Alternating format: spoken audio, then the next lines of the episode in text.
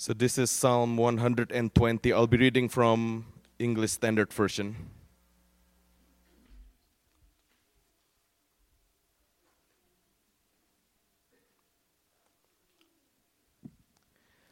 In my distress, I called to the Lord, and he answered me.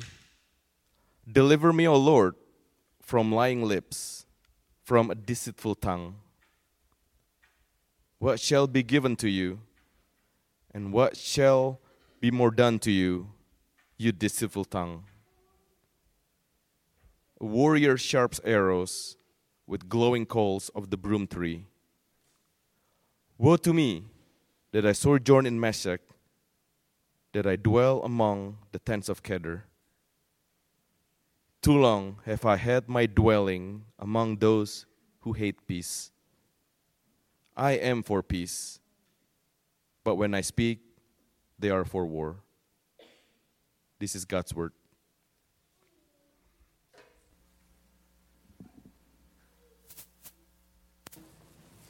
Okay, well, good morning. It's great to be with you. Um, as Eric mentioned, my name is also Eric, so maybe not hard to remember. Uh, but uh, yeah, I, have uh, known of Redeemer Church, Church for a long time. Uh, I've been a pastor at North Cincy for six years, and before I was a pastor, I was a missionary of North Cincy, and before I was a missionary, I was a member, and before I was a member, I was a visitor, and before I was a visitor, I was a uh, Cincinnatian who grew up here, uh, who didn't really grow up in church. Uh, but anyway, I'm not going to give you my whole story. But through that experience, I met the Champagnes, went on my first mission trip to London with Mark, and I remember when Redeemer Church was just a curious prayer. Uh, when uh, Mark had this desire, and uh, Mark and friends had this desire to plant a multi ethnic church. Uh, and uh, it's just so wonderful all these years later to finally be here with you all and worship with you. I have worshiped with you in the past, but it was like, it was like in 2013. It was a long time ago. Uh, so it's good to be with you again. And to share a little bit with you about what God is teaching me through His Word. Through Psalm 120. You know, the Psalm 120 is what's known as a psalm of ascent. And the scriptures as, as a whole uh, uh, give us a lot of what I call instructive hope um, a hope of tomorrow that informs how we live today. And specifically, the Psalms of Ascent, Psalm 120 to Psalm 135, are these beautiful Psalms that were written by God's people that they would sing on their way to the temple. So many uh, in the ancient world, uh, many of God's people lived outside of Jerusalem, and they would travel to Jerusalem for religious festivals and feasts and to worship God in the temple. And they would particularly sing these psalms as they would journey, as they would look forward to a hope that will be, but, re- but, but, uh, uh, but realize that they're not there yet. And these psalms were, were psalms of hope that kept them going. And uh, what a relevant song for us. Um, and particularly, uh, what I love about Psalm 120 is that many people think that this is actually a psalm for people who can't go uh, who are stuck in their present situation for whatever reason and can't make the journey to the temple. Uh, so, um, but, but nonetheless, uh, Psalm 120 is our psalm as we, as God's people who have trusted in Christ, um, haven't fully realized uh, His kingdom come, right? We are praying uh, His kingdom come, His will be done on earth in Cincinnati as it is in heaven. So there are ways and we are to live in this present age that Psalm 120 uh, teaches us about. So I'll pray for us. And the way that I like to teach and preach is just to go back through it. So uh, if you have a copy of God's Word on your phone or uh, with you, uh, that'll, we'll just work back through the text and I'll text. I'll make some observations and draw out some applications and be done. Okay, so let's pray together. Father, thank you for this time to be together. Um, you're a God of every tribe, tongue, and nation, and you have placed us here in this place, in this moment. I pray that you, by your Spirit, you would instruct us on how we are to live as faithful sojourners in this life, that, that uh, live in your presence and declare your peace to our neighbors and to the world at large. Um, help us this morning. In Jesus' name, I pray. Amen. Well, a question that I want us to think about as we begin is this question Where do you go and where do you find yourself when you're distressed? Right? Where do you go when you, things aren't right, when you're disoriented? Um, to be distressed is to suffer from anxiety or stress or grief. It is this, this negative emotion that comes over us. We are overwhelmed by demands beyond our capacity, losses that, that reorient and reshape our lives, right? Threats that challenge our sense of safety, well being, well being or, or livelihood. Where do you go and to whom do you go when you find yourself distressed? Recently, um, after a church service on a Sunday morning at North Cincy, my four year old daughter uh, walked outside of the church and found herself alone in the parking lot. And, and in her distress, she called out for me, but I was not around to hear her and uh, to come to her and to, to comfort her. And she kept crying and crying and crying with, with no answer in return. So her distress amplified. It got louder and louder and louder. And it led her to wonder if she is lost or if her parents had forgotten her, if she was alone or left behind. And thankfully, somebody heard her cries and, and brought her to me. And as she came near, I could tell that she was obviously distressed. This was like the first time in her life that something like this had happened. So I picked her up and I held her in my arms and I said, What's wrong, honey? And she said, You know, Daddy, I couldn't find you, right? I, I didn't know where you were. And I just held her tight in that moment and I just assured her of what was true. I said, Honey, it's okay because I am here now. I am here now. And after a moment, right, after I held her and she realized that I was there and that she was safe and that everything was okay, her distress was calmed because her sense of safety was restored. Her distress had transformed into peace because of my, her father's presence. And there's something so pure in how my daughter reacted amid her distress. She, she cried out to her father because she knew that in that moment it was my presence and my presence alone that would provide for her the sense of peace that she was longing for. She, she did not ignore her distress. She did not blame me or others, uh, uh, you know, because she was distressed. She not developed these fantasy ideas and solutions on how to get her distress away, right? She didn't start walking home or jump in somebody else's car. that could have been you know, a big problem for her. And thankfully, somebody heard her cries and, brought, like I said, brought her to me. And, and, and, and, and how does this relate to Psalm 120? Well, through the example of this psalmist, right, um, it, it encourages us, it reminds us of where we go, to, to the Father that we cry out to when we find ourselves in times of distress, right? In my distress, I called out to the Lord. So, where do you go? Uh, to whom do you go when you find yourself distressed? This psalm reminds us that it's not a matter of if we get distressed, but when we get distressed, right? When we get distressed, where do we go? What do we assume will bring us peace? Many of us, we are quick to blame others, right? We just, we just believe that if they, whoever they are, if they just took responsibility of their mistakes, then our distress would cease and we would find peace. Or other times, uh, we are quick to just provide instruction to other people because we, we believe that if they just did things right, right? If they got control of their lives, if they just did things how I think they should do things, then my distress or my di- disorientation would, would go away. Or perhaps your method of handling distress is to act like it's not there, right? Resulting in, in this fragmented self that is disassociated from reality and from your present world, that isn't in tune with what God is inviting you to in the moment that He has put you in with the distress that is happening around you either way, right, for many of us, our distress leads us to these fantasy worlds full of fantasy solutions that really does neglect who God is and what He may be inviting us to in the present moment, which is always, which is always a deeper union and a deeper communion with Him, not necessarily different circumstances. And this is what we see in Psalm 120. The psalmist's circumstances don't change, and there's no reality or a hope that things will change. He dwells in a land that is not his own, amongst a people that are not him. Right? The psalmist cries out to God in this place, from this place, because he knows that God hears his cries, which empowers the psalmist to be a person of peace amid his distressing circumstances. And if there's one thing that I think that one takeaway uh, whatever it may be, uh, whatever you call it, uh, from Psalm 20, it's this is that God hears our cries. He, he really does. He hears our cries. Um, he hears our cries. He does. When his children cry out to him in their distress, he hears it. He's not passive, He's not aggressive. He's not blind. He doesn't say, whoops. He hears your cries. And because God hears our cries, there's two things, two promises, two realities that can be true of us as because God hears our cries. The first is that we can have true peace amid distressing circumstances, and the second is that we can have true peace among distressing company.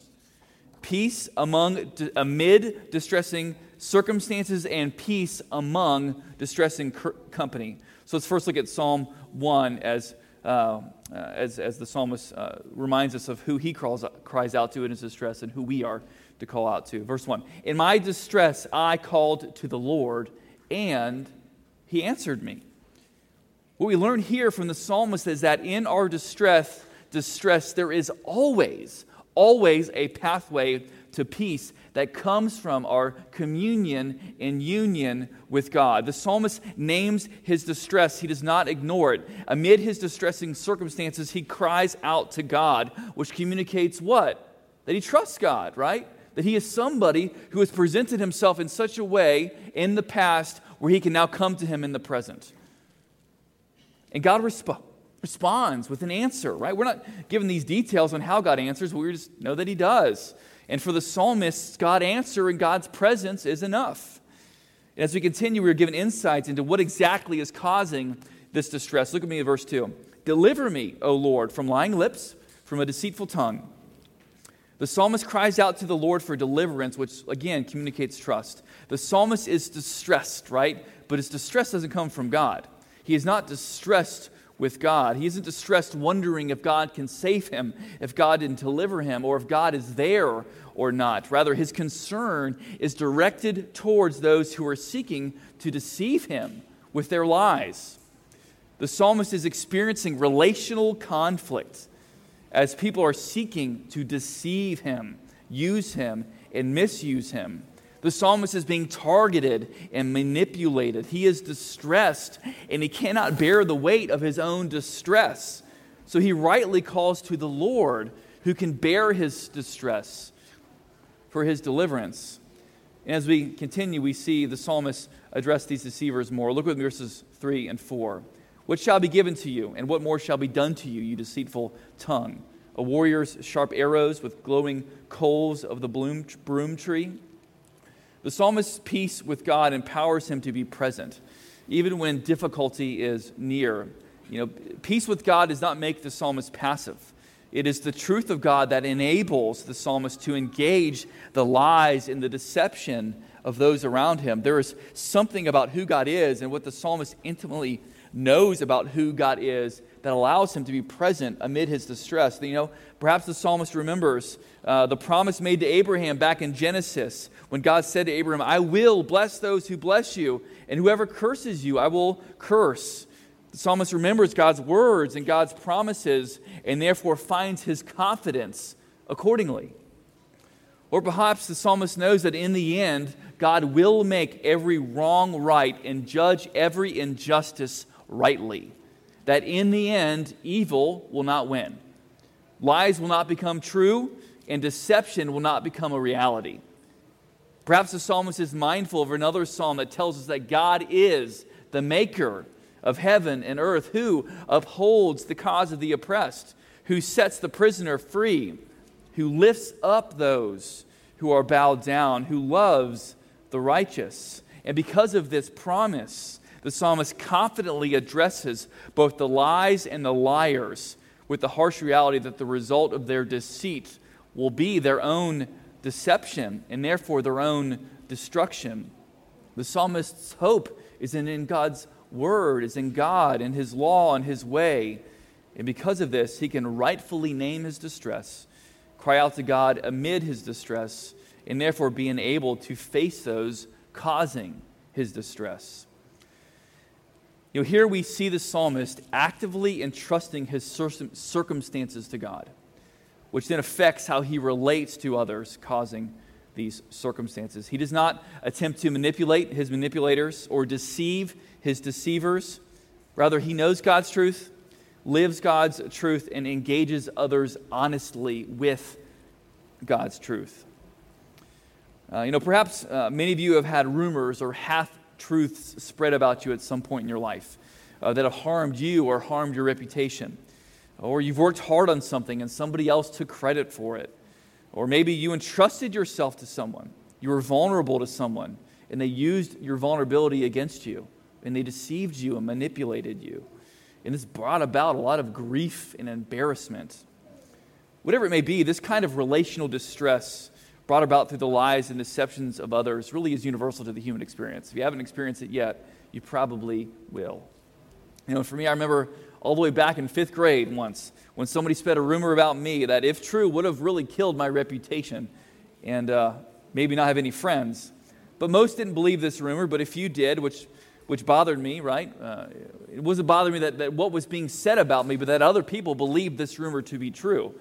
Uh, as crazy as it was. And, and the lie had multiplied, and deception added more deception, and lies became more lies. And I remember uh, wanting to stop this lie from spreading. So in the moment, I didn't do what the psalmist did.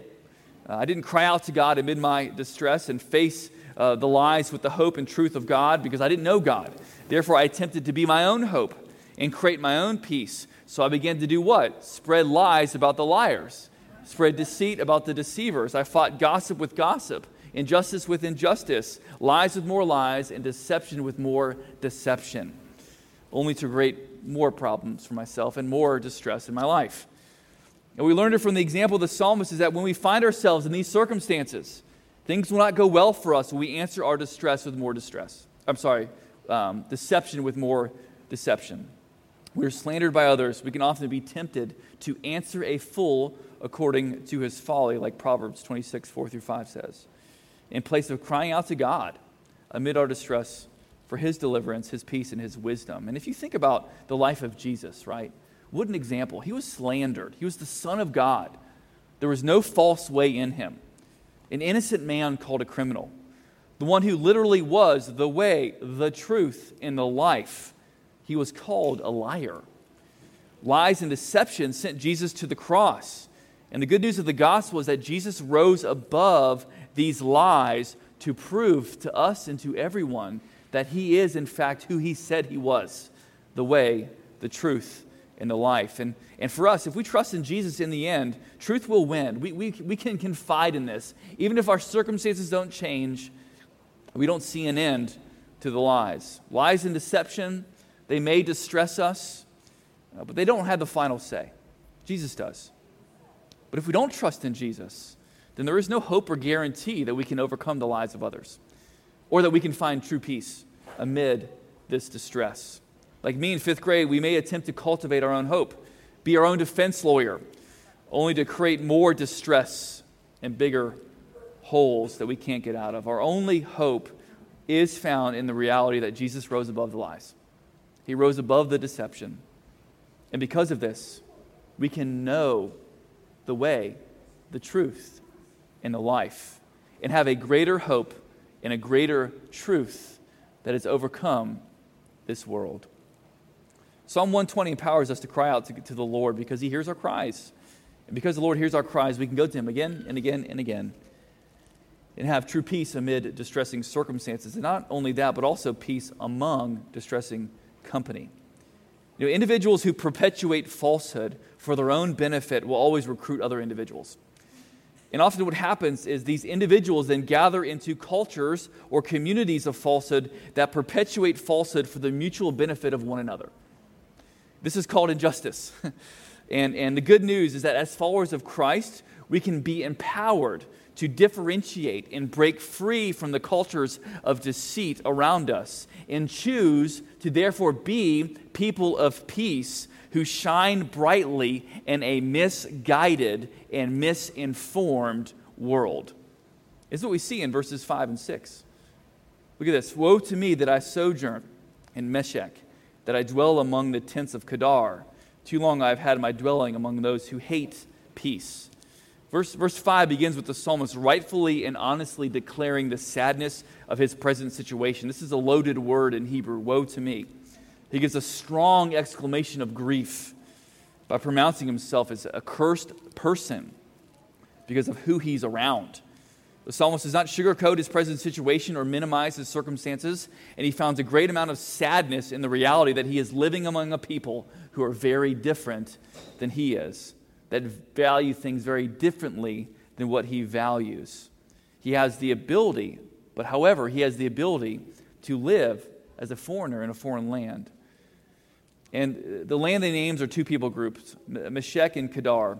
Uh, Meshech is, uh, is a nomadic tribe that descended from Japheth, uh, who was one of the three sons of Noah. And we don't know much about Meshech, but we do know that they are not a part of the nation of Israel and therefore have probably various cultural differences and values and ways of doing things, considering. Additionally, Kedar is a nomadic tribe who descended from Abraham through Ishmael. Uh, likewise, we do not know much about the tribes of Kedar, but like Meshech, they were not a part of the nation of Israel and therefore it could be assumed that they didn't necessarily know God or follow God's law. And these two tribes are mentioned to communicate that, find, that, the, that the psalmist finds himself dwelling among a foreign and dangerous people. The psalmist isn't just receiving deception from a person, but from a whole people group. He finds himself in a culture of deceit amongst a company of liars. And from this place, he therefore cries out to God. He does not detach from this place that he is in, nor conform to the place that he is in. Rather, he cries out to God from the place that he is in. And this communicates something interesting about the psalmist's understanding of deliverance. Uh, for him, deliverance isn't necessarily a longing to be removed from something, right? Uh, he doesn't say, God, get me out of this place. He says, he says, rather, help me to be present in this place, right? He wants to endure as a person of peace who has deep communion with God, the God of peace, among a highly distressing people.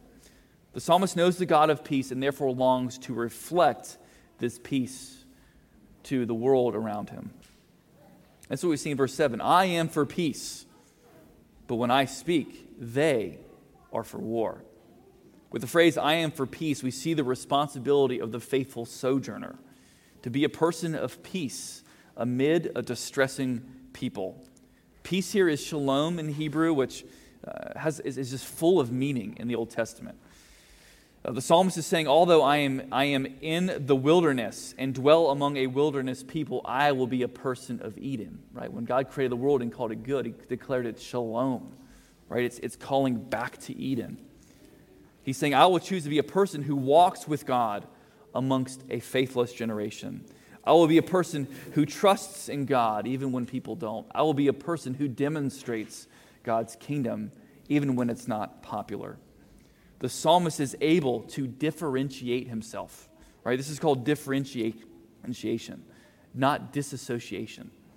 He can separate himself and his values from the culture around him and still be present in the culture around him. And because of this, he really can truly be a person of peace in a hostile world. You know, you know, God's people are called to be different. Not just for the sake of being different, but because we are different, right? We, we, we are called to be a people of peace because we have peace. A peace that comes from our deep communion with God through the blood of Christ. And this peace isn't dependent upon the world around us or our circumstances. Rather, it is because of the hope that is within us. For many of us, our peace isn't fixed on our proximity to God. Rather, it's, it's fixed or dependent upon our proximity to ease and to comfort. And because of this, we will never have peace because this world just isn't comfortable. Or perhaps many of us find our sense of well being so rooted in the decisions of others or the world that we live in. So our peace is not found in God, but it's found in the opinions and actions of others. And we believe the lie that we will never be okay until they are okay or until they change. And because they never change and because they never make the right decisions or behave in the right way, we really never have peace. But here in Psalm 120, the psalmist differentiates himself and his peace from the decisions and action, actions of others. His well being is not dependent upon his circumstances changing. Rather, his peace is found in his proximity to God and for him, this peace, therefore, empowers him to be a person of peace and to cultivate peace and to choose peace. And when I read Psalm 120, I, I just can't help but think about the ministry and the life of Jesus. Jesus embodied Psalm 120 perfectly. In a world that rejected him, in a world that was hostile to him, in a world that was overcome with lies and deception, he chose to be a man of peace when they, his fellow Israelites even, were for war. And Jesus was a man of peace in three ways he declared peace, he demonstrated peace, and he died to make peace. Jesus walked and talked about the kingdom of God, calling people to repent of their sins and to believe in the God who forgives sins. He declared peace. Jesus healed the blind and the sick. He, he embraced the outcast, the lonely, and the sinner. He protected the vulnerable. He demonstrated peace. And then Jesus died for his enemies. He gave himself so that those who were once dead in their sins and trespasses could have life in him, with him. And if we have cried out to God for his deliverance from the distressors of sin, we are now called to demonstrate that deliverance by being a people of peace in the places that God has put us in, where our feet touch, in our homes, in our churches, in our neighborhoods, in our workplaces, in our schools, and wherever else God may take you. We are called to pursue peace, eh, cultivate peace, because we know the God of peace. And not just that, but because the God of peace knows us, and He hears us, relates to us, teaches us. We declare peace in what we say, we demonstrate peace in what we do, and we die to ourselves, to our comforts, because our comforts, we know that our comforts don't bring us peace. Our circumstances don't bring us peace, but only God can. We are called to pursue peace and be peacemakers as those who reflect Christ, our Prince of Peace, the one who took on our distress, so that by faith in Him and in His work, we really can have peace among a world that is not at peace and really never has been, and I'm assuming never will be. Psalm 120 reminds us that if we find ourselves distressed, we also find ourselves in an amazing opportunity to demonstrate the peace of God in a world to our friends, to our family, to our neighbors who desperately needs it. So, the question that Psalm 120 encouraged us to ask ourselves is how might God be using your distress to humble you so that you might see the distress of others and point them to a greater peace? What, what if we lived our lives this way? What if we woke up every morning and asked ourselves this question? What if we viewed our distress as an opportunity to die to ourselves and demonstrate and declare the peace of God in a distressed world? If we did this, I do believe that we would be less concerned with ourselves, less concerned with protecting our own interests, and more concerned with people, people around us. And living in such a way where we are salt and light, right? Salt preserves. Salt was used in the ancient world for a lot of things. One of the things it was used for was to, to preserve meat from decay. What if Christians saw their, their vision, their lives in this way? We're called to be, to be salt and light, as Jesus taught us in Matthew 5. To preserve the world that we live in from the decay of sin brought about through the lies and deceptions of others. They don't seem to be going away anytime soon. So, as we see, Psalm 120 teaches us all about the God who hears our cries. In our distress, when we cry out to God for deliverance, He hears us. And because He hears us, we can have two promises that we can cling to. We can have two true peace amid distressing circumstances and true peace among distressing company.